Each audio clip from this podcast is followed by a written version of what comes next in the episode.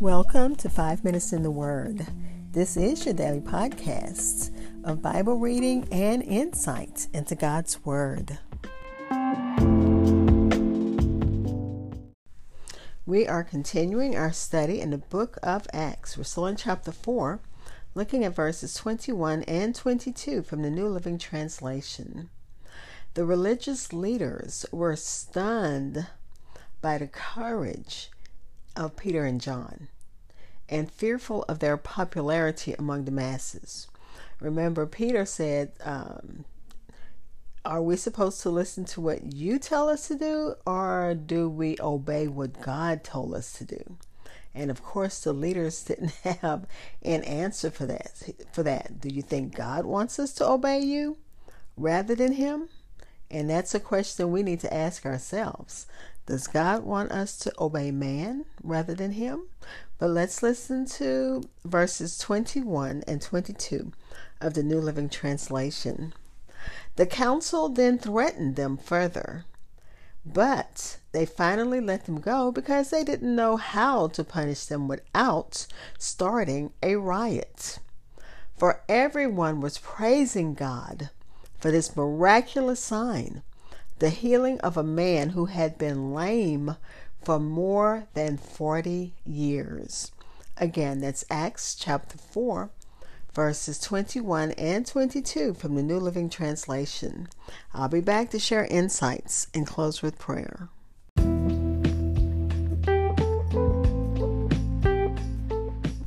Hi, this is Hope Scott. I'm your host of Five Minutes in the Word. Thank you for taking time to uh, learn God's Word with me as we learn together. Like, follow, share at Minute Words or hashtag Minutes Word on Facebook and Twitter. And my podcast is heard wherever you hear your favorite podcasts. Y'all be blessed. We are again looking at Acts chapter 4, verses 21 through 22, read from the New Living Translation. And as we think of the magnitude of this miracle and the fact that the religious leaders wanted to, um, to like hide it under a bushel. Like they didn't want the uh, miracle. They did. I mean, they couldn't hide it. The man was was uh, lame, crippled for 40 years from his from birth, from his mother's womb. So it's not something they could say didn't happen. They couldn't sweep it under the rug, as they tried to do uh, uh, with the resurrection, saying that the disciples stole Christ's body from the tomb. They couldn't say that about this miracle because so many people saw this man who they'd been seeing at the temple for so many years leaping and dancing and praising God, just as a lot of people saw the resurrected Christ, and several uh, people saw his ascension. A, lot of people saw his ascension. So the uh, religious leaders were, you know, they didn't know what to do. Their hands were tied. They just didn't want the uh, word of the gospel to spread. And that's basically uh, Satan's job is to keep the word from spreading. And we hear about, again, so many countries, so many places where the word and Christians are persecuted for spreading God's word. And we have to pray angel protection uh, over them and uh, pray that God protects them. But let me share what the commentaries had to say. The religious leaders could do nothing more than threaten uh, Peter and John, uh, John and let them go. Luke's comment heightens the significance of the miracle. He comments that the man had been healed of a 40 year condition and he was perfectly healed. He didn't limp, he didn't hop, he didn't struggle. And I think about myself with my arthritis that, you know, some I got to shake the, the kinks out of my knees just to get them to uh, to work. And this man miraculously, miraculously healed. But let me continue. The um, leaders couldn't find a way to punish them because of the people. They were completely unmoved by the obvious miracle from God, yet they responded to public opinion. This proved that they didn't care that much about God's opinion. More, they cared more about what the people thought about them. The apostles um, have violated no law, and the religious leaders have no legal grounds for disciplining them or holding them.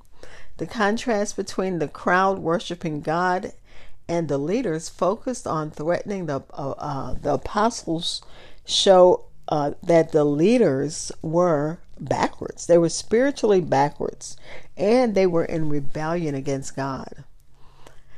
And the um, they all glorified God for what had been done. The people all glorified God because they saw and again, these were people who were learned. They were coming to this the religious celebration and they see this great miracle. So of course they glorified God that this man that they'd probably been seeing every year when they went to Pentecost, when they went to Jerusalem for Pentecost. They probably saw him every year. And those who were old enough probably saw him all of, you know, most of his life being laid at the gate called Beautiful. But let me continue. The whole situation started out looking pretty bad. Peter and John were on trial before the same court that sent Jesus to Pilate for crucifixion. It was meant for great evil, but God turned it around for good. And we see that more than 2,000 people came to believe in Jesus. Peter was filled with the Holy Spirit uh, he got to preach Jesus to the leaders of the Jews. There were hostile examiners that were able to confirm the miraculous healing. Those who did not want the healing, the, the teaching to go out, they were hostile. But they couldn't help but confirm that it happened because they knew this man. As Peter and John said, we didn't know him, y'all knew him. And they were bolder than ever for the cause of Christ, and God was glorified. Let's pray.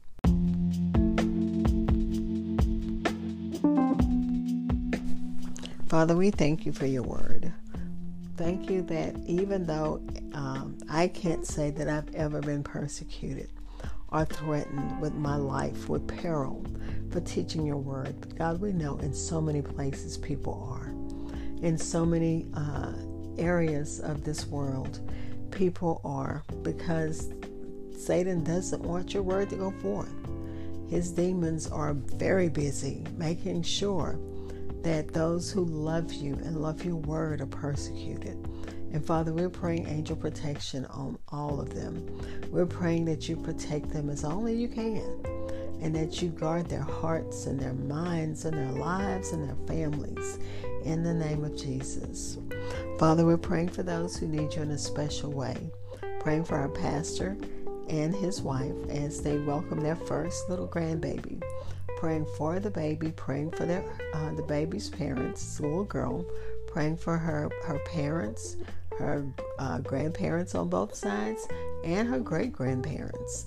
Uh, pray that you uh, give Pastor and his wife and family as they travel uh, journey mercies and traveling graces, angel protection in the name of Jesus. Pray for um, the parents also as they have to travel around uh, with his son playing professional football. So we pray for them, Father, in the name of Jesus.